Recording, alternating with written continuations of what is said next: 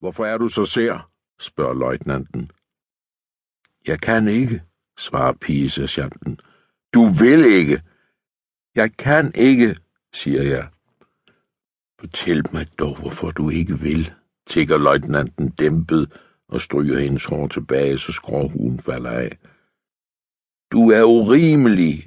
Ingen kvinde kan, når hun er deprimeret. Vrøvl. Man kan selv, når man er hårdt såret. Jeg gjorde det engang med begge ben i gips. Hvornår havde du begge ben i gips? Da jeg gjorde tjeneste ved sovjetlapperne, dengang finderne overfaldt os. Var du med der? Jeg vidste ikke, du havde været i garnison i Leningrad. Lad du være, Oleg. Jeg siger jo, at jeg ikke kan. Du vil ikke. Du bryder dig ikke om det. Asnos namja. Det betyder den røde fanes orden. Du tror da ikke, man går i seng med en mand, fordi han har krasnusnamja. Hvor fik du den forresten? I Surmusalmi. Hvor er det? Er det i Østen? Der har vi jo altid krig. Nej, det er i Finland. Der knuste vi de finske fascister og imperialister. Mener du det store tankslag? Ja. De gjorde divisionen, men så indsatte den øverstkommanderende hele armékorpset. Vi stødte dybt ind i deres flanker og fik seks tapperhedsmedaljer. Og du fik en af dem? Ja. Han forsøger at stikke hånden ind under den kartoffelbrune militær nederdel. Hun samler benene. De ruller rundt i det høje majsgræs. Du må ikke, visker hun hæst. Jeg siger jo, at jeg ikke kan. Jeg er soldat lige som du. Alt det perverse svineri må vente til, vi har knust okkupanterne. Jeg forstår dig udmærket, snærer løjtnanten bittert. For helvede, hvor jeg forstår dig. Jeg forstår dig nat og dag, hver time, morgen og aften, især om aftenen, når jeg ligger alene i den forbandede kampvogn. Jeg forstår dig, som fanden forstår Karl Marx's teori. Jup, tvojemash. Det betyder russisk ed. Gå hjem og knæp din mor. Straks skal du være svinsk, siger hun dæmpet, retter på soldater ned ad delen og trækker livremmen med naganen bedre på plads. Naganen er en russisk militær pistol.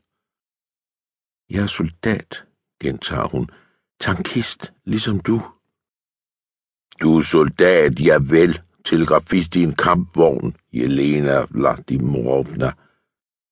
Han griber hende om nakken og kaster hende bagover i det gyldne majsgræs. Hun sparker og gør voldsom modstand. Nederdelen glider højt op, og et par velformede lår i kakkefarvede militærstrømper viser sig. Hold op for helvede, snærer hun ind et. Jeg indmelder dig til Sampolitten. Det var kommandørens repræsentant i politiske anlægner. Tror du, jeg er bange for det svin?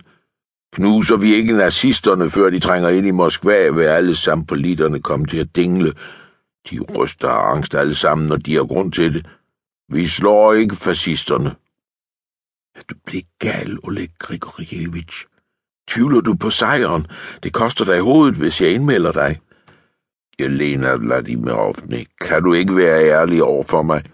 Du tvivler også på sejren. Siden juni har Hitlers menneskejæger jaget os som forskræmte høns. Tusinder og atter tusinder er faldet på få måneder. Utallige sidder bag pigtråd i Tyskland. Uentagelige befæstningsværker er faldet, endnu inden vi rigtig var klar over det. Vi er færdige. Inden jul står Hitler og hans generaler i Kreml. Hvor er general Bagramia og hans uovervindelige gardedivision? Knust, Jelena. Vi står på tabte bastioner. Krigen har kun varet i tre måneder, og Hitlers panserdivisioner står 360 km fra Moskva. Holder det gode vejr, og det ser det ud til, vil de fascistiske kampvogne være i Kreml om en uge. Hørte du ikke fjendens radio forleden dag? Panser fremad marsch! Lad kæderne rulle.